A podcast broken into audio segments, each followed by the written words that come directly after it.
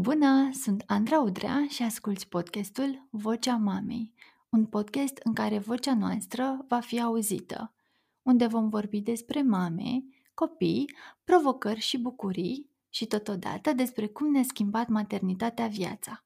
Bună, Flavia! Mă bucur tare mult să stăm de vorbă din nou și în online. Noi ne-am văzut și offline și tare mult m-am bucurat.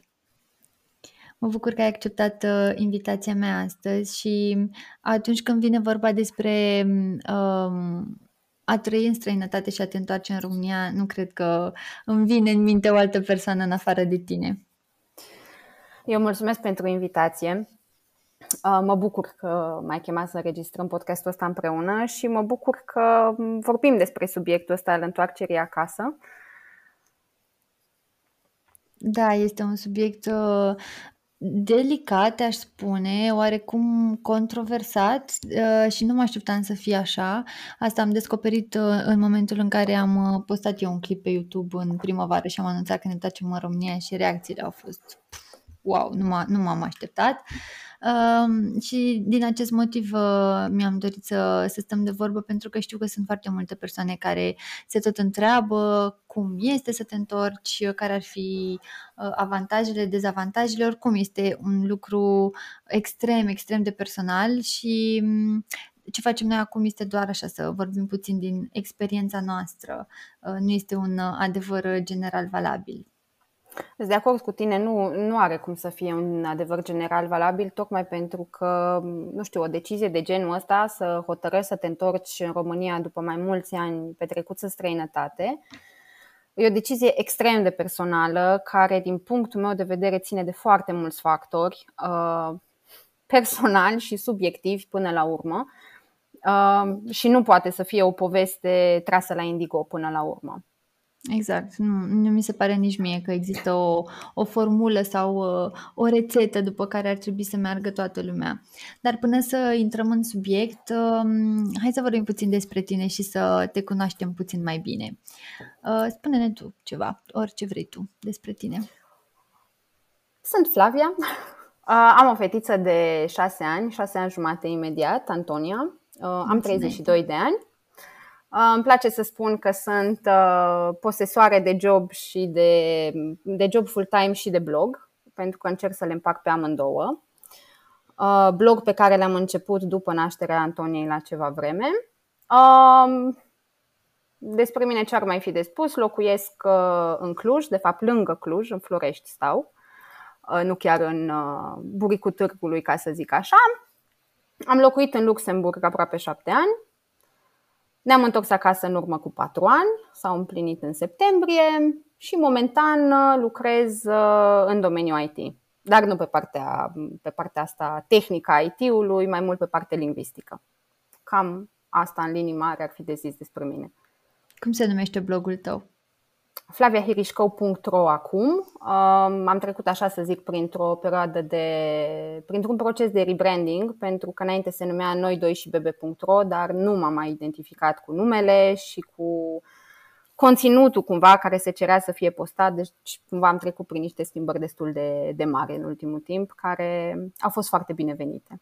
Mm-hmm. Da, se schimbă multe în momentul în care crește copilul și în ceea ce privește conținutul și în noi ca părinți. Bine, l-am și pornit fără prea mari așteptări și fără prea mari intenții la momentul respectiv și nu mi-am dat seama cam unde o să ajungă și cumva de asta n-am, nici n-am prevăzut momentul ăsta. Mm-hmm. Câți ani ați locuit voi în Luxemburg? Eu aproape șapte și soțul meu 16. Vai, deci exact ca și noi. Da. Chiar uh, când am discutat, uh, când ne-am întâlnit la Cluj anul trecut, cred că ne-am întâlnit, da. am uh, discutat așa despre subiectul ăsta și am găsit multe lucruri asemănătoare între poveștile noastre. Cum, cum ți s-a părut uh, viața în Luxemburg? Dar înainte să-mi spui asta, mi-a venit o altă întrebare în minte și aș vrea să te întreb dacă tu te-ai mutat în Luxemburg pentru că te-ai căsătorit sau voi v-ați cunoscut acolo? L-am cunoscut pe uh, Horațiu, pe Făt frumos pe calea alb, cum îmi place mie să zic. Um, și am făcut pasul firesc și m-am mutat în Luxemburg pentru că el deja locuia acolo și practic era singura șansă, să zic așa, să fim împreună, să încercăm să construim ceva împreună. Mm-hmm.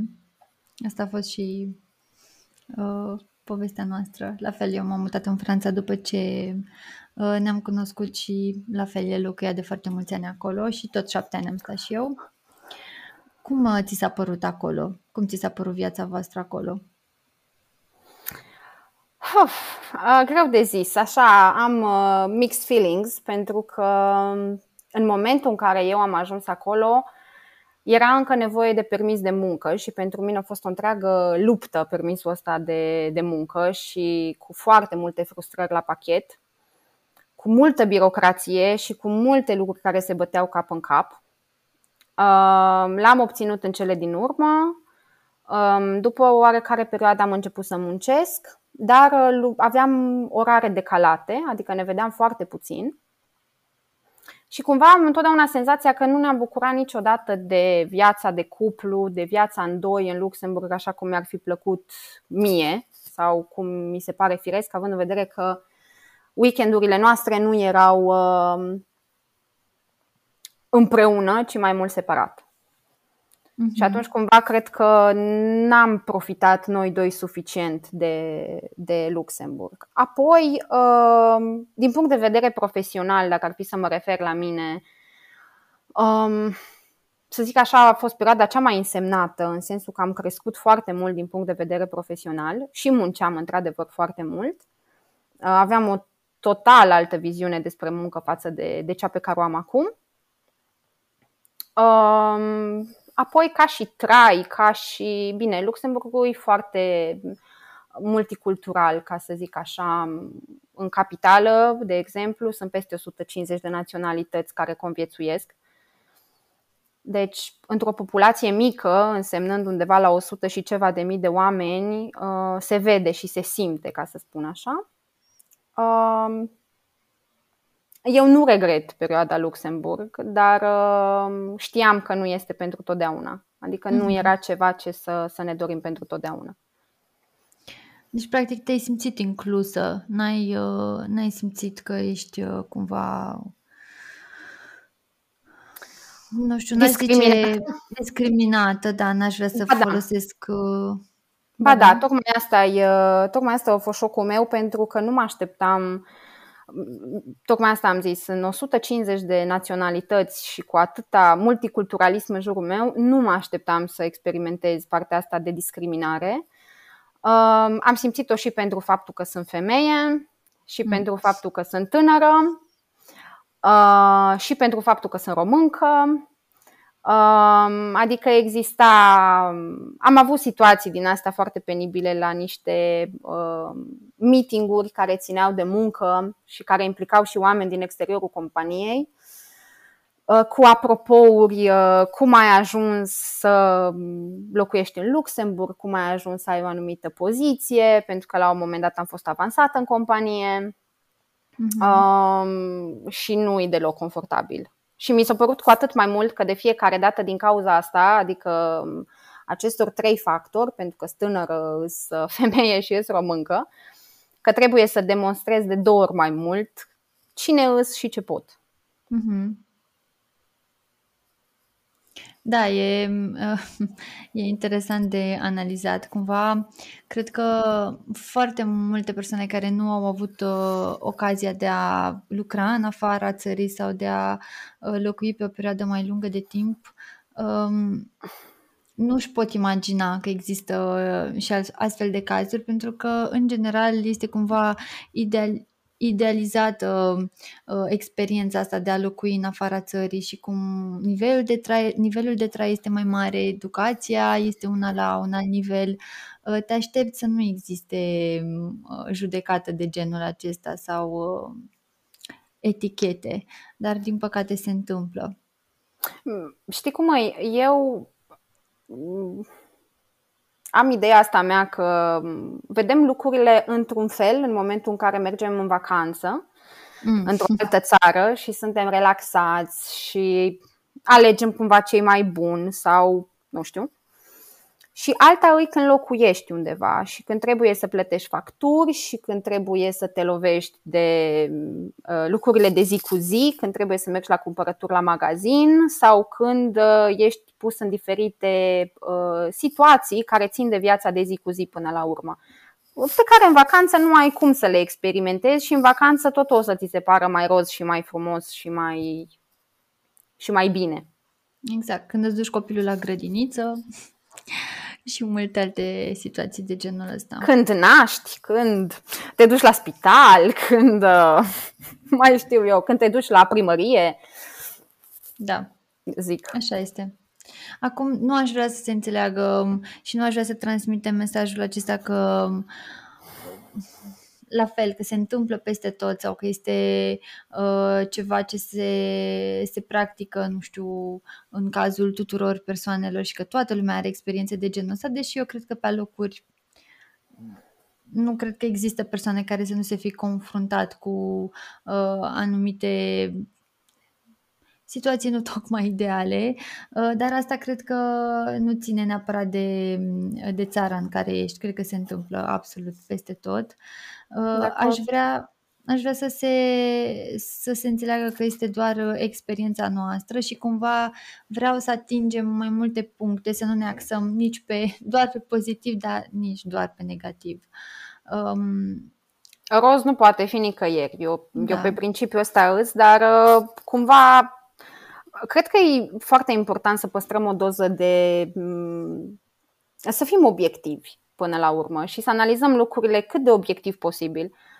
Pentru că dacă o să mergem pe principiu că, a, nu, în România e nașpa și peste tot în vest e roz, nu, nu e realist. Nu e ok. Și România are punctele ei pozitive și pe cele negative, evident, dar lucrul ăsta se întâmplă și în alte locuri, nu numai la exact. noi. Exact. Exact. Spuneai că ai știut dintotdeauna că nu este ceva permanent și că vă doreați să vă întoarceți. De fapt, uh, era ceva ce își dorea și soțul tău sau a fost mai mult în cazul tău? Nu, amândoi ne doream. De fapt, uh, mi-aduc și acum aminte. Nici nu știu dacă eram căsătoriți când uh, el m-a întrebat într-o seară um, tu te vezi aici, îmbătrânind aici? Și am zis nu. Tu? Păi nici eu. Păi bun, hai să facem ceva în sensul ăsta. Deci de acolo, de acolo am avut prima discuție despre, despre întoarcerea noastră acasă. Planul nostru așa creionat cumva era ca atunci când vom avea un copil uh, cu vârsta de mers la școală, să ne întoarcem în România. Cam asta era, cam asta era planul în linii mari. Uh, dar experiența a fost cumva diferită și ne-am întors mai devreme de vârsta copilului de, de mers la școală. Exact asta a fost și uh, discuția noastră și planul nostru. Eu când l-am cunoscut pe Dani știam cât de mult uh, își dorește să se reîntoarcă în România și știam cât de mult îi place în România. Uh, dar cumva Anii au trecut, la fel ne plănuisem și noi în momentul în care o să avem un copil de mers la școală, o să ne întoarcem, dar prea atât de departe gândul ăsta, oh, când o să avem noi copii de mers la școală, până atunci o să se întâmple multe, a zburat atât de repede timpul și uh, noi ne-am trezit în postura de a mai avea un singur an până lui să începea școala și cumva ne-am gândit că ăsta ar fi ultimul moment uh, în care am mai putea face asta pentru că apoi ar fi fost un pic mai greu după ce începea școala să mai facem mutări de genul ăsta, mutări foarte drastice. Um, care a fost reacția oamenilor atunci când le-ați spus uh, că o să vă mutați în România? Uf, diversă, ca să zic așa. Um, au fost oameni care ne-au înțeles perfect și care știau că ne dorim asta și care așteptau să ne întoarcem acasă, um, care s-au bucurat pentru noi, pentru că au înțeles care este motivația noastră și de ce ne dorim să ne întoarcem acasă. Și apoi au fost oamenii care efectiv nu s-au, fără menajamente, ne-au spus pe față că suntem proști. Adică fără niciun fel de perdea. Um, și recunosc că cumva feedback-urile astea foarte neconstructive, să le zic așa, um, au durut inițial. Și chiar am stat și m-am întrebat, măi, oare chiar suntem așa sau nu suntem? Oare chiar decizia bună pe care o luăm sau nu? Sau cumva am început să mă îndoiesc de decizie la un punct. Mm-hmm. Ce vârstă avea um, Antonia când v-ați uh, întors în România? Doi ani jumate. Aproape ah, doi okay. ani jumate. Doi, doi ani și trei luni, doi ani și patru luni, mm-hmm. ceva de gen. Mm-hmm. Și ce le-ați explicat voi oamenilor atunci când, uh, ce argumente ai adus atunci când uh, le-ați povestit? Pentru că știu că toată lumea întreabă care sunt motivele pentru care ai vrea să te întorci în România dintr-o țară mult mai civilizată și cu un trai păi... mult mai bun și totul minunat. Um, da, relativ totul minunat. Um, au fost oameni care au considerat că suntem egoiști în momentul în care am spus că ne întoarcem pentru familie, tocmai pentru că noi aveam, aveam orarul ăsta decalat pe care nu reușeam nici cum să-l ajustăm când venea vorba de muncă. Adică cumva ar fi însemnat ca viața noastră să fie, uh, timpul nostru împreună să fie foarte puțin sau să facem niște sacrificii majore financiare pe care nu ni le-am dorit, sinceră să fiu, Uh, tocmai pentru că din punct de vedere financiar eram bine și erau niște oameni, au fost niște oameni care au considerat că ne întoarcem acasă cumva de nevoie, care nu au înțeles că argumentul nostru principal este familia. Familia însemnând noi trei, să avem noi trei mai mult timp împreună, și familia extinsă, însemnând bunici, însemnând prieteni foarte apropiați și așa mai departe pentru că eu am crescut în preajma bunicilor, um, mi se părea firesc ca, pentru a, ca Antonia să aibă aceeași experiență și să fie înconjurată de căldura aia specifică bunicilor până la urmă. Pentru că mi se părea, hai să nu spun rece, că poate, poate exagerat, dar um, viața aia cu jobul de la 8 la 7, 8 la 6, când să-mi scot copilul de la creșă sau de la grădiniță, Um, și să învăț soțul noaptea, um, nu era ceva ce să mi se potrivească și exact asta am simțit, că trebuie să facem o schimbare în sensul ăsta, să schimbăm lucrurile într-un fel, să încercăm. Și am zis că dacă nu încercăm acum, mai târziu e posibil să ne pară rău. Mm-hmm. Ce cred că nu știu uh, oamenii care nu locuiesc în afara țării este uh, faptul că distanțele sunt foarte lungi acolo. În, în orașele mari, în țările astea foarte dezvoltate, uh, distanțele sunt mult mai mari decât în România. Ca să te duci de acasă până la job, faci foarte mult timp pe drum, foarte mult timp pe drum. Uh, iar seara, într-adevăr, mai se întorc câteva ore pe care le poți petrece cu copilul și familia și știu că asta se poate întâmpla și aici în România, dacă, nu știu, lucrezi în cealaltă parte a Bucureștiului, de exemplu, sau faci naveta în București. La fel, se pierde foarte mult timp pe drum. Apoi, um, în momentul în care îți faci prieteni în, um, care și ei la fel au același orar, aceleași uh, probleme în viața de zi cu zi, uh, nu te poți întâlni atât de spontan cum poți să o faci aici. Nu poți să suni pe cineva și să spui, hei bună, uite, am uh, un pic de timp vineri după serviciu, ce zici, ne vedem la o cafea. Nu, acolo oamenii... Totul e mult mai programat, mi se pare. Exact. Scuză-mă că te întrerup. Totul mi se pare mai programat, dar să știi că nouă nu ni s-a aplicat chestia asta cu distanța. Uh-huh. Uh, locuiam în buricul târgului și joburile noastre erau în buricul târgului. Deci distanțele pentru noi erau foarte scurte. La noi orarele era problema pentru că lucram în niște domenii complet diferite. Uh-huh. Eu aveam orele de birou și uh, soțul meu avea ore lungi, târzii în, uh, în noapte uh-huh. la muncă. Și atunci nu ne, nu ne potriveam din punctul ăsta de vedere um, și nu reușeam să schimbăm, să schimbăm lucrul ăsta, cum ziceam. Și, și nu numai asta. Asta e așa, uh, cum să spun, un lucru mic care ne-a impactat foarte mult până la urmă, dar, uh, cum spuneam, pentru noi, familia, din toate punctele de vedere, a fost principalul motiv pentru care ne-am întors și am spus că putem să ne dăm șansa acasă să, să facem altceva sau să facem acasă mai mult decât am fi putut acolo. Legat de bunici, uh, spuneai mai devreme um, că ți-ai dorit să simtă căldura specifică bunicilor.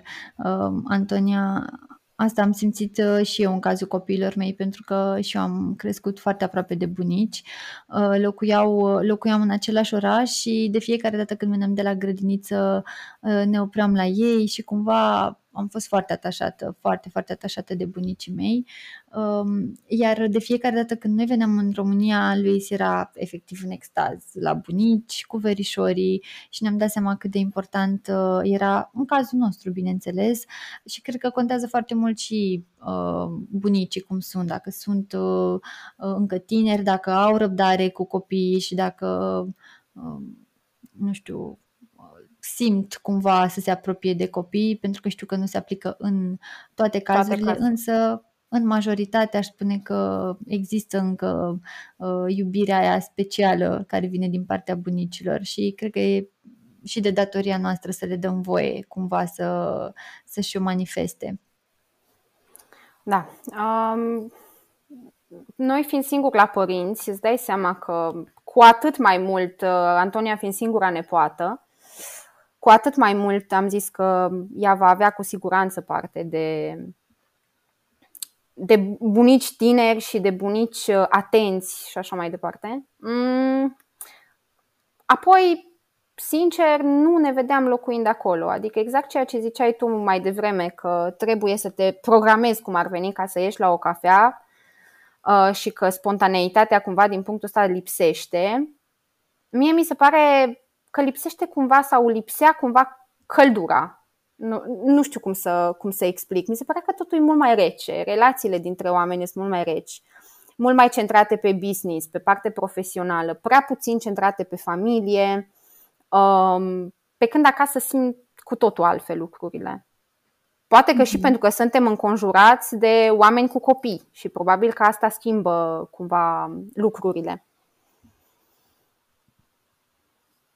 Da, este foarte posibil. Bine că și în România, când vrei să te întâlnești cu cineva, stabilești cumva, evident, nu, nu toată lumea da. are disponibilitate de azi pe mâine, dar e altceva. În afară, foarte mulți oameni au deja familiile acolo și atunci când au puțin timp se întâlnesc cu familia, nu mai au foarte mult timp de uh, întâlnire cu, um, cu prietenii și nu mai știu exact cine mi-a spus uh, dar m-am întâlnit recent, gata, mi-am amintit, m-am întâlnit recent cu uh, o tipă pe care am întâlnit-o pe, uh, prin intermediul YouTube-ului și ea locuia în Anglia.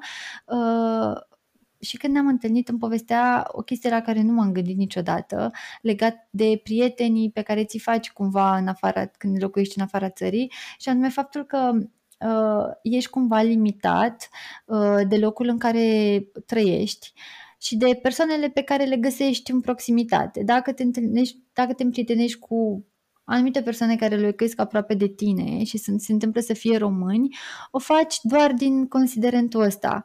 Poate că nu rezonezi foarte mult cu persoana respectivă sau cu persoanele respective, dar ai atât de multă nevoie de uh, socializare. socializare încât uh, nu mai ești selectiv cumva și accepti în viața ta persoane pe care poate că nu le-ai accepta dacă ai fi acasă. Și asta mi s-a părut o chestie foarte interesantă. Chiar nu m-am gândit niciodată la asta. Sincer să fiu, nici eu nu m-am gândit la asta. Um, eu am senzația și întotdeauna am avut senzația că relațiile construite acasă, relațiile alea trainice, nu pot să fie înlocuite cu altele. Deci, prieteniile alea autentice, construite în timp, în 10, în 15 ani, așa cum avem noi prieteni, în 20 de ani, uh, nu pot să fie înlocuite cu prieteniile pe care ți le faci în străinătate. Cel puțin ăsta a fost sentimentul meu, deși am o prietenă foarte bună în Luxemburg, uh, cu care vorbesc destul de des, cu care țin legătura și ne întâlneam pe vremea respectivă, ne întâlneam, ne întâlneam destul de des um, e foarte aproape de sufletul meu, dar totuși um, eu simt asta că relațiile construite acasă le-am găsit cumva cum le-am lăsat mm-hmm. și le-am mhm. continuat și le-am uh, sudat într-un mod și mai frumos de când am venit.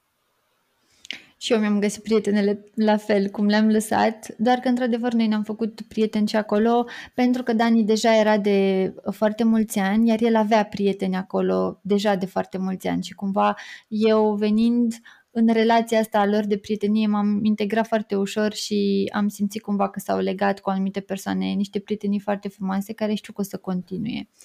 Uh, dar, din păcate, nu aveam timp să ne vedem foarte des și pentru mine izolarea asta de, și lipsa socializării uh, m-a, m-a afectat foarte tare. Um, revenind cumva la um, reacțiile pe care le-au avut oamenii atunci când uh, le-ați povestit um, că urmează să vă întoarceți în România um, și spuneai că oarecum v-a, v-au afectat și pe locuri v-au făcut să vă gândiți dacă luați uh, decizia bună sau nu. Până în ce punct crezi că te-au afectat sau v-au afectat? Nu foarte tare până la urmă, pentru că noi ne-am văzut de planul nostru și deja la un punct am obosit, de la un punct am obosit să mai dau explicații de ce ne întoarcem, care sunt motivațiile noastre. Până la urmă, exact cum am zis la începutul discuției noastre, era um, o chestie absolut personală, greu de explicat și probabil de înțeles de ceilalți. Um, n-ai cum să nu-ți pui întrebări când faci un asemenea pas. Adică, indiferent de ce zice lumea, tot îți pui întrebări, pentru că e firesc.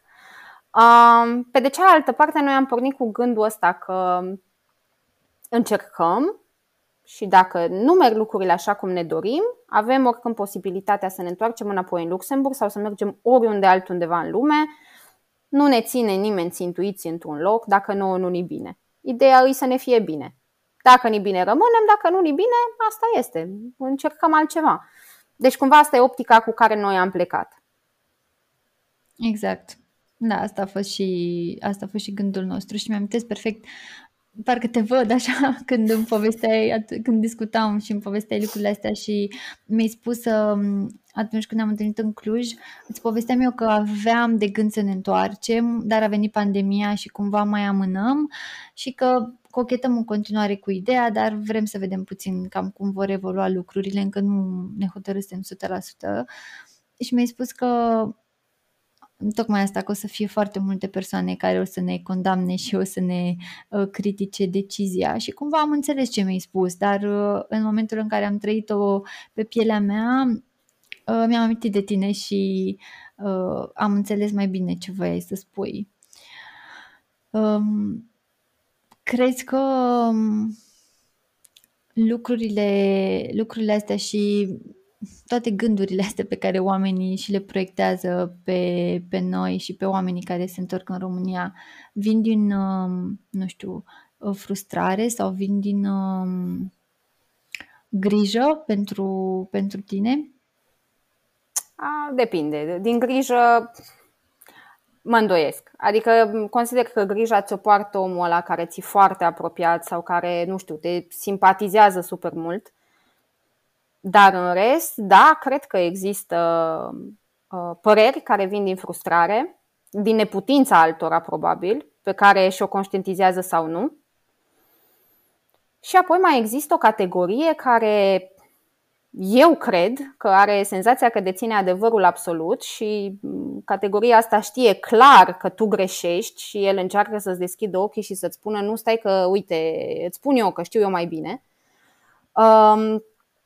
Um, oameni cărora cred că puțin le lipsește empatia și înțelegerea că poveștile nu sunt trase la indigo și uh, nici motivațiile. Și atunci pierd lucrul ăsta din vedere și încearcă să-și impună propria viziune. După ce am anunțat uh, faptul că o să ne întoarcem în România pe YouTube, am primit un val atât de mare de păreri și de, de um, oameni care ne spuneau că nu ne gândim la copii, um, că suntem egoiști și că ar trebui să-mi iau o bonă, n-ar trebui să mă întorc în România, asta ar fi soluția. Și uh, îmi amintesc că am fost atât de șocată și uh, chiar m-am uitat pe uh, profilul persoanei care mi-a scris că ar trebui să-mi iau o bonă și că ar trebui să rămân în Franța. Era atât de convinsă de ce îmi spunea, a fost un mesaj din ăsta lung, încât chiar am fost foarte curioasă să o caut și am căutat-o pe Facebook după nume. Și ce crezi, era o femeie care locuia în Timișoara, adică nu locuia în afara țării, locuia în România. Și asta m-a făcut să cred că există persoane care uh, atât de mult uh, se gândesc că este ideal să trăiești în afara țării, încât își proiectează absolut toată neputința, cum ai spus tu, toate frustrările, toate supărările uh, în persoanele care aleg să facă altfel, să facă tocmai opusul. Și mă întreb dacă lucrul ăsta nu e neapărat de condamnat. Îmi imaginez că e multă suferință acolo și multă, multă neputință. Dar nu știu, nu-mi dau seama dacă vine și din educație. Foarte posibil. Eu așa cred. Um, sunt niște lucruri cumva, um, știi, pentru noi, mamele, în momentul în care ni se spune că suntem egoiste, în general mă refer la mame, că tații sunt cumva mai pragmatici, ca să zicem așa. Um, dar nouă mamelor când ni se spune că suntem egoiste, că nu ne gândim la copii când luăm o decizie sau alta, ne încearcă așa niște sentimente de, de vinovăție cumva, de și eu am primit remarcile astea și mie mi s-a spus că sunt egoistă și chiar îmi scria cineva pe blog în momentul în care noi ne-am mutat că uh, să nu cred că sparanghelul se culege de pe marginea străzii în România. N-am înțeles exact comentariul și că nici în Luxemburg nu l-am văzut să crească lângă bordură, sinceră să fiu. Um, cumva cred că vine și dintr-o oarecare lipsă de educație și dintr-o oarecare uh, libertate prea mare de a judeca alegerile celuilalt. Adică, nu știu, eu n-aș putea să spun unei persoane fă așa sau nu faci așa sau faci bine sau nu faci bine. Eu pot să-mi spun părerea mea și pot să zic, uite, ești curajoasă că ai ales să faci asta, mie nu mi se potrivește sau eu aș fi procedat altfel. Exact. Dar așa să dai cu, cu parul în cap, mie mi se pare exagerat, sinceră să fiu. Și cred că nu ar strica să avem așa câte un moment din ăsta în social media înainte să tastăm, să ne gândim cu adevărat ce spunem prin ceea ce scriem și ce mesaj transmitem cu adevărat și ce impact poate să aibă el mai departe. Cred că ar conta. Cred că, ar, cred că lumea ar fi un loc un pic mai bun. Hm. Da, și mai ales dacă persoanele care uh, înainte să tasteze și să trimită un mesaj se gândesc că omul care citește mesajul e un om din carne și oase și chiar simte lucrurile pe care le citește și este absolut uh, imposibil să nu te atingă într-un fel sau altul. Depinde foarte mult și de subiect și de în ce uh, ipostază te găsește mesajul respectiv, dar da, într-adevăr, Cred că ar, uh, n-ar strica o doză de empatie. Care au fost temerile voastre cu privire la mutare? Hu, de toate. Am avut de toate. Mă întrebam dacă Antonia se va acomoda la grădiniță, dacă o să găsesc o grădiniță potrivită, dacă eu o să-mi găsesc un loc de muncă, pentru că Ăsta era planul ca eu să mă angajez la un oarecare timp după ce ne întoarcem acasă. Cum o să putem să ne raportăm financiar? Adică în Luxemburg aveam un venit, știam cu ce se mănâncă traiul, cât dăm pe chirie, cât punem deoparte, cât uh, cheltuim la modul general. În România nu prea mai aveam uh, um, lucrurile atât de clar din punctul ăsta de vedere. Dacă o să reușim, soțul meu s-a lansat uh, pe cont propriu, ca să zic așa, dacă o să ne meargă lucrurile din punctul ăsta de vedere sau nu, uh, cum o să ne descurcăm, având în vedere că am auzit o grămadă de povești despre sistemul sanitar, ce o să facem dacă o să fim puși într-o situație sau alta. Cumva astea erau temerile. Deci cumva noi când am venit acasă, ca să nu se înțeleagă că am venit așa uh, cu niște idei că totul e roz și bine și vedem ce facem. Cumva noi am pus punctele tari și punctele slabe, le-am pus într-o balanță. Și noi am luat decizia de a ne muta foarte conștient. Adică știam ce minusuri pot exista. Deci cam asta, cam asta am făcut. am măsurat cumva minusurile dintr-o parte și minusurile din cealaltă parte și alegerea a fost evidentă că ne întoarcem. Cel puțin pentru noi.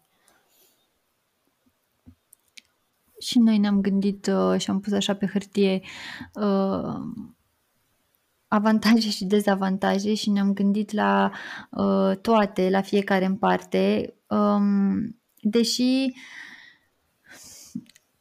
având în vedere că Dania știu din totdeauna că o, să ne întoar- că o să se întoarcă în România, chiar și dinainte să mă cunoască pe mine, iar mie nu mi-a plăcut niciodată în mod deosebit în Franța, dar mă obișnuisem cumva cu ideea că asta e, acolo locuim și cum ani efectiv au, au trecut foarte repede, nu mai vedeam momentul ăla în care să punem stop și să ne gândim, ok, hai că a venit, ăsta e momentul în care a venit, ăsta este momentul în care trebuie să ne gândim uh, la ce facem dacă ne întoarcem sau nu în România. Mi-ar plăcea să-mi spui acum dacă, dacă vrei să, poate că ar fi de, poate că ar fi de folos persoanelor care ne ascultă și poate sunt în uh, situația asta și se gândesc cumva care sunt avantajele avantajele și dezavantajele atunci când iei o decizie atât de mare. Care au fost pentru voi uh, avantajele majore și care au fost dezavantajele uh, care v-au pus așa pe gânduri mai mult? Legat de întoarcerea în țară, zici? Da, da, da. Păi, principalul avantaj era mm, exact ăsta, că puteam să fim împreună mai mult că puteam să avem bunicii aproape și asta ne dădea cumva speranțe și pentru timp petrecut în doi, pe care în doi ani jumate de când a apărut Antonia nu l-am avut. Um, recunosc, chiar dacă sunt egoist. Um, nu cred că sunt egoist. A, nu, am, am avut remarci din astea că aș fi egoistă pe, și pe partea asta, deci am avut și remarci din astea. Um, apoi, uh, am văzut România ca un, o oportunitate de a porni propriul business, spre deosebire de Luxemburg, unde mm, nu prea am fi reușit din punctul ăsta de vedere. Um, un alt avantaj era să avem oamenii dragi aproape, mă refer la prieteni, mă refer la mai multă socializare, la ideea asta de a ieși uh, în gașcă de adulți și în gașcă de adulți cu copii de a crea cumva uh, rețeaua asta de suport, ca să-i zic, care ne-a lipsit în Luxemburg până la urmă și nu am avut-o. Um, avantajul de a avea proprietatea noastră, casa noastră, acoperișul nostru pe numele nostru. Uh, noi am văzut lucrul ăsta ca un avantaj, mm, pentru că în Luxemburg nu ne-am permis să ne cumpărăm uh, un apartament al nostru, prețurile fiind foarte mari, foarte mari, uh, niște sume astronomice uh, care nu meritau să te înham la credite și așa mai departe. Mm, dacă ar fi să pun principalele avantaje, astea ar fi. Astea îmi vin în minte, acum vorbim uh-huh. cu tine. Um, și ar mai fi unul care probabil cu asta o să te surprind sau să-i surprind pe cei care ne ascultă. Um, pentru noi, specialiștii, de exemplu, din domeniul medical, noi am văzut ca un avantaj când vine vorba de întoarcerea în țară. Nu vorbesc de sistem, vorbesc de specialiști. Pentru că noi ne confruntasem deja cu niște experiențe pe partea asta. În Luxemburg s-a cam dat în bară din punctul ăsta de vedere și am venit să ne tratăm în România. Um, și cumva pentru noi a fost un avantaj, cumva o liniște psihică că aici avem un mai mare acces la specialiști decât acolo. Mm-hmm. Da, e interesant că spui asta. Pentru că unul din uh, comentariile pe care le-am uh, primit cel mai des a fost legat de sistemul medical și de cum foarte multe persoane și-ar dori să se întoarcă în țară, dar de este foarte teamă de sistemul medical și de sistemul de învățământ.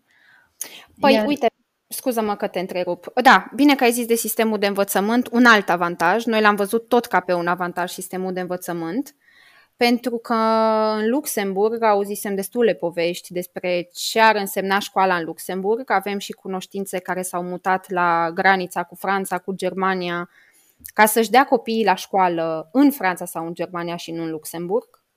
uh-huh. pentru că se pare că sistemul de învățământ, cel de stat cel puțin, ar fi departe de, de ideal. Um, și cumva și sistemul de învățământ, noi l-am văzut uh, ca un plus pentru noi, dar sistemul de învățământ recunosc privat din România, da. care este mai accesibil la preț decât cel privat din Luxemburg, de exemplu. Um, ce vreau să mai precizez la, uh, legat de sistemul medical, să nu, să nu facem confuzii nu mă refeream că am văzut sistemul medical ca pe un avantaj, ci mhm. specialiștii din sistemul medical. Pentru că, da, la mhm. nivel de sistem e total altceva. Dacă aș putea să fac un mix între sistemul medical din Luxemburg și specialiștii din România, um, eu zic că ne-am, ne-am apropiat de ideal. Da, așa este. Din punctul ăsta de vedere, noi am avut experiențe foarte bune în Franța și uh, Într-adevăr, pentru mine, uh, experiența pe care am avut-o cu Luis recent, în care uh, s-a lovit uh, la cap la grădiniță foarte tare și a trebuit să stăm să stau cu el internată. Mă rog, el a fost internat, eu doar am stat cu el, făceam cu schimbul cu Dani.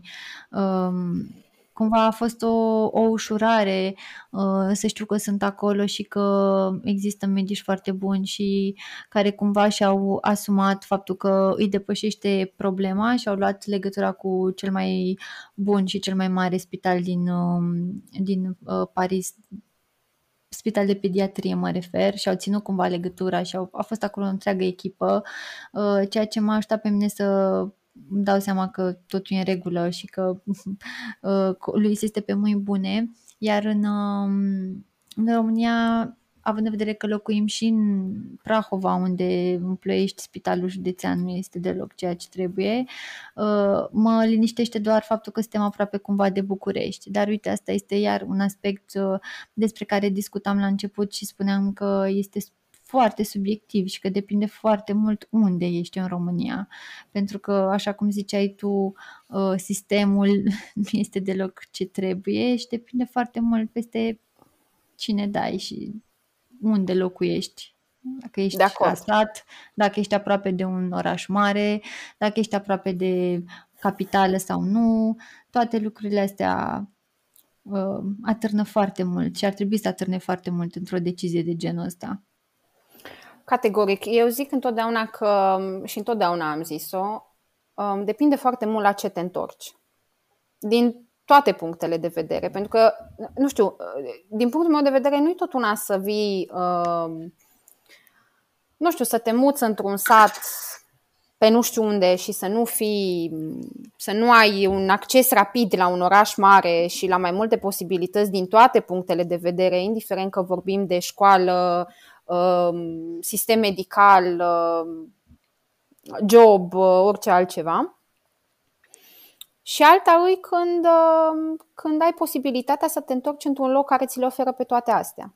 Adică exact. cred că e o foarte mare diferență. Pentru că știm foarte bine, nu are sens să ne ascundem după deget. România, dacă îi să o luăm și să o împărțim pe zone, zonele astea diferă între ele. Foarte mult de la nord, la sud, la est, la vest, lucrurile stau diferit.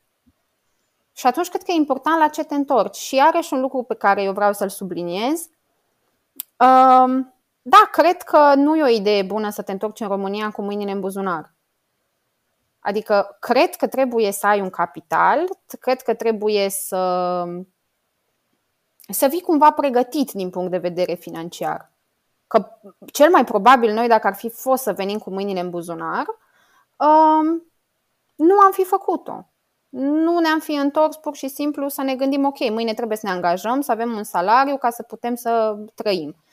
Pentru că, din păcate, dar asta este realitatea tuturor uh, țărilor, cred, banii contează până la urmă. Adică banii îți oferă acces la poate servicii medicale mai calitative, la un sistem educațional mai calitativ. Da, e, e o realitate pe care noi ne-am asumat-o în momentul în care ne-am mutat. Nu spun că așa este firesc să fie. Spun da. doar da. că este un lucru pe care noi ni l-am asumat din start. Da, și este un lucru care se întâmplă și de care ar trebui să se țină cont, într-adevăr, și mie mi se pare important. Și mă întorc din nou la uh, valul ăsta de comentarii pe care l-am primit eu în clipul uh, pe care l-am postat atunci pe YouTube și uh, existau oameni care își puneau întrebarea și care, de fapt, nu își puneau întrebarea, își asum, asumau deja faptul că noi ne întoarcem în România pe un salariu minim și că um, lăsăm la o parte în Franța, vindem casă, business și ne întoarcem în România la ce? Um, suntem și noi adulți, ne-am făcut planuri, planul A, planul B, nu am venit exact. în România gândindu-ne că o să mergem să ne angajăm și o să trăim de pe azi pe mâine doar pentru a fi aproape de familie. Într-adevăr, este mega important să fii aproape de familie, dar în același timp trebuie să te gândești, într-adevăr, așa cum spuneai tu, super obiectiv și pe pragmatic, ce le ofer copiilor aici și uh, contează foarte, foarte mult toate aspectele astea puse cap la cap. Și mă bucur că am amintit de asta, că nu știu dacă multe persoane sunt dispuse să pună punctul pe ei cumva și să uh, sublinieze faptul că este super important să fii pregătit și din punct de vedere financiar, cel puțin pentru început, până când îți dai seama exact ce poți să faci în România. Eu cred că mai mult de atât, uh, eu zic că nu-i sănătos în nicio situație să romantizăm așa prea mult lucrurile și e bine să spunem lucrurilor pe nume. Uh, eu cred că e important când iei decizia să ai așa măcar o plasă de siguranță de vreo șase luni, să ai din ce trăi, măcar atât. Măcar atât. Până ce te adaptezi, până te obișnuiești, până te dezmeticești, până înveți cu ce se, se mănâncă lucrurile din nou. Hai să zic că poate că în cazul meu, după aproape șapte ani de zile, decalajul poate că nu a fost atât de mare sau poate că am perceput cumva diferit lucrurile față de soțul meu, care a locuit 16 ani și în 16 ani de zile sunt foarte multe lucruri care se, se schimbă până la urmă. Um, da, de, sunt multe de zis și pe partea asta, dar cred că e bine să ne păstrăm doza de, de realism din, din punctul ăsta de vedere. Și să știm, cum am zis, exact la ce ne întoarcem, adică să înțelegi la ce vii și care sunt minusurile, în special că plusurile sunt ușor de, Hmm. de digerat, dar care sunt minusurile pe care ți le asumi? Ce mi se pare mie cumva uh, nu neapărat îngrijorător, dar m-a surprins așa. Am primit un mesaj, uh, cred că azi sau ieri, de la o persoană care îmi spunea că um, a văzut uh, clipul meu și clipul unei alte mămici care s-a mutat de curând în România și a influențat-o să se întoarcă din America după nu mai știu câți ani a stat acolo în București. Și Înțeleg cumva um, și n-a fost singurul, chiar am mai văzut multe comentarii de genul ăsta, cum uh, atunci când urmărești pe cineva pe care poate îndrăge, îndrăgești, uh, tinde să, cumva să te influențeze ceea ce face, dar mi se pare că genul ăsta de uh, decizie trebuie luată cu foarte, foarte mare, um, n-aș zice responsabilitate, dar asumare, cumva trebuie să te gândești la ce ți se potrivește ție și care este situația ta atunci când te întorci în România, că sigur nu este aceeași cu uh, persoana la care te raportezi. Și mm, tocmai genul ăsta de discuție pe care mm, îl avem noi acum, uh, sper și cred că mm, cumva va face puțină lumină în mintea celor care uh, se gândesc să se întoarcă la un moment dat în România. Și știu că pandemia a accentuat cumva dorința asta de, de întoarcere și cred că atunci când îți dorești un lucru și vezi pe altă persoană că reușește să facă pasul ăsta, cumva te influențează, dar trebuie luat uh, foarte bine în calcul absolut tot. Sunt de acord, sunt de acord cu tine. Am primit și eu destul de multe întrebări. Um, am avut oameni care mi-au scris uh, cum e viața în Luxemburg, dacă merită să se mute sau nu. Uh, oameni care vreau să se întoarcă din alte țări și care vreau să știe mai multe detalii despre, despre experiența mea, a noastră. Și până la urmă eu rămân exact uh, pe ideea ta, așa e de subiectiv totuși, așa e de greu să spui că, uite, mie mi-a reușit pentru că. eu n-am de unde să știu dacă în 5 ani de zile o să am aceeași părere și dacă în 5 ani de zile nu o să zic ok, gata, mi-a ajuns, am încercat, nu mi se potrivește și vreau să plec. N-am de unde să știu. Până acum, în 4 ani de zile, n-am avut nici măcar o dată în care să spun eu sau soțul meu, îmi pare rău că m-am întors. N-am, nici n-am spus-o și nici n-am avut sentimentul ăsta vreodată. Um, și pentru mine asta înseamnă mult. Nu știu dacă în cazul altora e valabil același lucru. Nu știu dacă alții simt la fel, dintre cei care se întorc, deși cunosc destui oameni în ultima vreme care, care s-au întors acasă, e foarte greu să vorbești la modul general și să spui, uite, să faci așa sau să faci pe dincolo. Eu nu-mi permit să dau sfaturi. Eu îmi permit să-mi spun experiența și să-mi povestesc. Exact, exact. Și și asta mi s-a întâmplat, să-mi fie pusă la îndoială. Eu am avut o naștere dificilă în uh, Luxemburg. Uh, dificilă din cauza incompetenței personalului de la un punct, uh-huh. deși uh, am avut cumva datorită asigurărilor de stat și privată un tratament preferențial și uh, la un moment dat cineva uh, făcea pe blogul uh, ei, uh, aduna experiențe ale nașterilor din alte țări. Și m-a rugat la un moment dat să-mi povestesc experiența, mi-am povestit-o și a ajuns cumva articolul respectiv într-un grup de doamne din Luxemburg care îmi puneau la îndoială experiența și care m-au acuzat că mint. Nu o să uit niciodată, a fost așa de, de șocant să vezi că oamenii reacționează atât de incisiv la ceva ce nu cunosc, la ceva ce ține pur și simplu de tine și de experiența pe care ai avut-o. Eu nu am criticat sistemul și eu n-am spus la modul general. Ăla a fost cazul meu, adică așa s-a întâmplat. Dar automat că a lăsat niște urme adânci pe undeva. Clar. Uh, și am mai avut experiențe, revenind la, la partea cu sistemul medical, am mai avut niște experiențe pe partea asta deloc plăcute acolo, care inevitabil îți ridică semne de, de întrebare. Dar, din nou, vorbim de niște experiențe personale. Poate că am avut eu ghinion. Poate că și eu și soțul meu am avut ghinion și poate că n-am dat peste oamenii potriviți.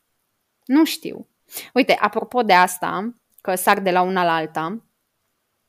Pentru mine un lucru șocant în România a fost să ai numărul de telefon personal al medicului de familie sau al pediatrului. Mm-hmm, da. Deci pentru mine, când, când îmi spuneau prietenele mele, a, păi aseară l-am sunat pe medic, pentru că așa. Și am zis, cum să suni medicul? Nu, așa ceva nu se poate. Deci, pentru mine asta mi se pare o, un lux. Efectiv, mi se pare un lux, sincer. Este, da. să, să poți să-ți suni medicul și pentru orice, pentru absolut orice, adică bine, teoretic n-ar trebui să-l sun pentru orice, da, na. Um, și mi-aduc aminte că am avut odată cu Antonia o, un episod urât de febră uh, și cu vărsături și tot acămu, era bebeluș. Și la clinica la care eram în Luxemburg, Um, era un program de urgență în care am cerut să fie primită pentru că nu era bine deloc, era și apatică și așa mai departe și mi s-a spus că nu am loc în programul de urgență decât peste patru zile. Și am zis, dacă copilul meu e bolnav acum, ca să mă încadrez în programul de urgență, peste patru zile nu știu ce-o fi. Nu A, e păi... urgență. Exact. Păi programul de urgență e plin și puteți să mergeți la urgență la spital, dacă credeți că nu e ok copilul. Deci, diferența e majoră din punctul ăsta de vedere că nu ai cine să te liniștească pe partea asta. Măcar atât. Să te liniștească sau să-ți spună ce să faci sau să te ajute cu un sfat. Mm-hmm. Da, într-adevăr, nici noi în Franța nu am avut numărul de telefon al vreunui medic, um, iar aici în, în România am numărul pediatrei și mă simt de fiecare dată foarte prost când îi scriu pe WhatsApp și am exact. pot să-i scriu oricând, da, sunt așa foarte... Deci dacă se întâmplă să-i scriu, mm, o, nu știu, o dată la o săptămână, două, deja mi se pare că scriu prea des. Um, pe partea asta de sistem medical în, uh, în afară, așa cum ziceam mai devreme, chiar am avut o, noi am avut o experiență foarte ok, deci încă o, un motiv pentru care să ne dăm seama că diferă foarte mult și de la om la om, la țară la țară, la uh, zonă la zonă. Uh, cert este că cu cât uh, vorbești mai mult cu oameni care au locuit în afară, uh, cu atât îți dai seama mai mult că, așa cum ziceam, totul este mm, foarte, foarte subiectiv. Um, e ceva de care ți-e dor? Sincer, nu. Uh, mi dor de mi dor de, de limba franceză, să vorbesc limba franceză acolo, Mhm. Constant mm-hmm. și să fie oamenii pe care aveam acolo apropiați care să mă corecteze când uh, mai greșesc sau să, să mă pot îmbunătăți din punctul mm-hmm. ăsta de vedere, deși uh, lucrez în limba franceză, nu e același ah, lucru. Nu știam. Da, da, lucrez în limba franceză. Uh, franceză și engleză le folosesc pe amândouă, dar franceza e mm, de bază. Franceza e de bază, exact. Um, și cred că mi dor de cumva de atmosfera aia ușor boemă a Luxemburgului. Dacă ar fi să zic de ce mi dor sau să mă gândesc din punctul ăsta de vedere. Cred că mi dor așa un pic de atmosfera aia boemă, dar sunt convinsă că după o săptămână, două mi-ar trece dacă m-aș duce înapoi, știi? Adică exact. sunt convinsă, sunt convinsă că mi-ar, mi-ar trece. Nu, nu am niciun fel de dor major și niciun fel de de regret, cum spuneam. Nu știu dacă peste 5 ani o să zic același lucru. O să am podcastul ăsta ca să-mi aduc aminte ce ziceam după 4 ani uh, de, de trai acasă. Um, nu am. Nu am niciun dor. Soțul meu nici atât. Lui nu-i dor nici de franceză, nici de atmosfere poeme, nici de absolut nimic. Deci el e mai... Uh, da, înțeleg și mai categoric Dani, decât mine. Și Dani mereu, uh, când eu îi ziceam, hai să mergem prin Paris, să ne plimbăm puțin, să eu, noi stând la, am stat și în Paris, dar înainte să avem copii și pe ne-am mutat uh, undeva la periferie și mie îmi place foarte mult atmosfera asta așa din Paris, așa cum zici tu, ușor boemă, de fapt mai mult e foarte boemă da. și străduțe și clădiri și mai fac o poză și uh, el nu știe cum să fugă mai repede din Paris pentru că e toată ziua pe acolo și e sătul de trafic și de mm, absolut tot ce se întâmplă acolo. Ehm, spune. Înainte de, de Luxemburg, soțul meu a locuit 2 ani în Paris. Mm. Deci pentru el Parisul e un fel de numai dacă e musai. Adică da, dacă exact. chiar vrei să mergem, mergem. Dar mai bine nu. uh, pentru el singura plăcere în Paris e să se plimbe cu vaporașul pe Sena și cam atât. Deci asta pentru el e singurul lucru care îl încântă, în rest nu. Na, da, preferă... e foarte... Or... Și ar mai fi un lucru pe care cred că, nu că îl regret, care cred că mi-ar lipsi, um, faptul că eram acolo în buricul Europei, știi? Și aveam mm-hmm. acces la mai multe zone într-un timp mult mai scurt. Adică Germania, Belgia, Franța, dăm o fugă până acolo, dăm o fugă până dincolo, asta când ne permitea timp. Exact. Deci da. cam asta ar fi. Da, chiar vorbeam cu o prietenă ieri și îmi spunea că uh, o să meargă un weekend uh, în Elveția și un weekend uh, undeva în Franța, într-o zonă foarte frumoasă și da, cumva mi-am amintit așa de perioada în care era Luis mic și mergeam peste tot și noi, uh, dar apoi mi-am amintit și de, perso- de perioada în care n-am mai putut să mai mergem nicăieri și mi-a trecut orice uh, urmă de nostalgie. Și vreau să mai punctez ceva pentru că mi este teamă după aia că o să uit. Um, legat de um, ce spuneai tu mai devreme de faptul că poate în câțiva ani nu o să mai gândim la fel. Și mi se pare un aspect super important um, de discutat pentru faptul că, la fel, mi-am de un comentariu în care îmi spunea cineva că din ce povestesc pare că asta a fost uh, experiența noastră în care nu ne-am adaptat uh, și că este un eșec. Uh, și am zis, da, poate că așa este, dar nu este nicio rușine să nu poți să te adaptezi într-un loc și să efectiv să fie un eșec. Adică dacă vrei să o iei ca pe un eșec, uh, nu e nicio problemă. Suntem tineri, suntem sănătoși și putem oricând să ne răzgândim sau să ne dăm seama că nu a fost o decizie bună, că nu a fost o, o alegere bună, însă poate că pentru unele persoane o experiență de genul ăsta și o decizie greșită poate avea repercursiuni mai mari pe termen lung. Aici iarăși este de văzut și este de cântărit și de gândit. Dar uh, chiar și dacă ar fi așa, mie nu mi se pare absolut nicio rușine să spun peste 2 ani că m-am înșelat și că nu a fost o decizie bună pentru noi și că o luăm de la capăt sau, nu știu, mergem în altă parte. Eu aș vrea să completez la ce spui tu. Um, pe lângă aspectele pe care le, le-ai uh, menționat, eu cred că mai este încă unul foarte important. Um, aspirațiile noastre de-a lungul timpului se modifică. Noi ne schimbăm de-a lungul timpului, într-o măsură mai mică sau mai mare. Trăim experiențe care ne schimbă. Um, pur și simplu vrem să avem lucruri noi. Nu știu, eu, eu așa o văd. Adică eu nu pot să spun că așa cum sunt astăzi, așa o să fiu întotdeauna și gândirea mea o să fie strict asta. Pentru că până la urmă văd în șase ani de zile de când o am pe Antonia că eram una când am născut-o și alta acum după șase ani. Și probabil că după șase ani o să văd lucru, unele lucruri diferit. Okay. Sau o să-mi doresc lucruri diferite. Și atunci, nu știu, mie nu mi se pare condamnabil dacă eu vin peste șase ani și zic că, bun, gata, am încheiat capitolul România, mergem în Finlanda nu știu, încercăm, mhm. experimentăm acolo. Și poate după alți 10 ani o să zic, ok, Finlanda, gata, și-a dat examenul, ne-am uh, lămurit, poate ne întoarcem înapoi în, în România. Bine, eu sunt omul destul de stabil, care mie mi-e foarte greu așa să...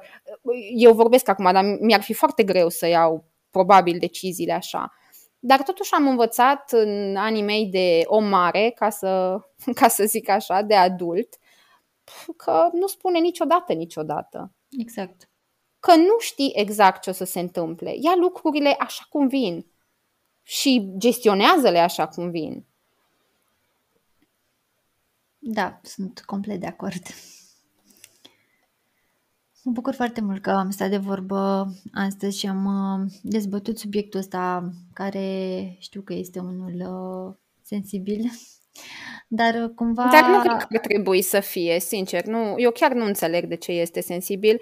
Asta pentru că probabil sunt oameni care nu pot să accepte experiențele altora. Hmm, da. Pentru că altfel nu mi explic.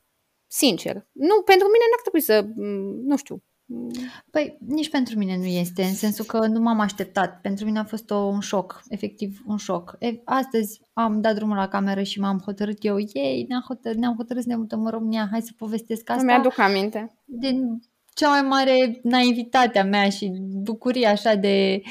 Am, chiar am simțit nevoia să mă exteriorizez și am am rămas șocată, efectiv, nu venea să cred ce, ce mi se întâmplă. N-am anticipat, de obicei anticipez.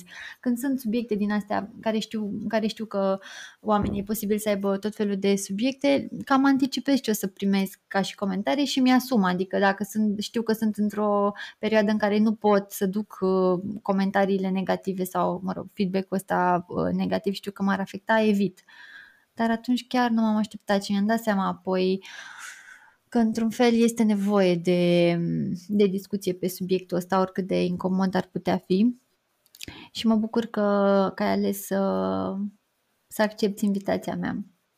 Eu îți mulțumesc pentru invitație. Mă bucur că am putut să povestim despre asta.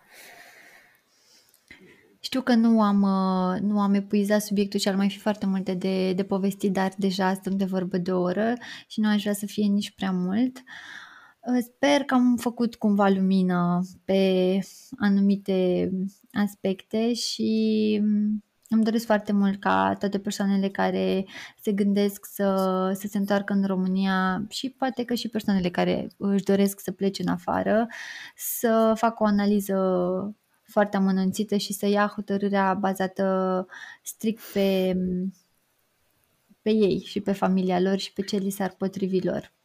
Apropo de cei care vor să plece, uh, întotdeauna am zis, îi încurajez pe cei care au gândul ăsta, eu îi încurajez să plece. și să aibă experiența asta, dar așa măcar șase luni, un an, încât să-și facă o idee cât mai clară despre traiul într-o altă țară sau un alt loc. Uh, pentru că este foarte greu să judeci lucrurile din uh, prisma celorlalți. Ce părere are mhm. X, ce părere are Y, ce experiență a avut uh, Xulescu sau Xuleasca. Cred că cel mai bine e să treci pe propria ta piele și atunci probabil că reușești să ai o părere mai obiectivă despre cum exact. stau lucrurile. Pentru că din, din părerile celorlalți e greu să-ți faci tu propria părere. Sau așa văd exact. eu lucrurile. Așa este. Mulțumesc tare mult, Flavia. Eu îți mulțumesc.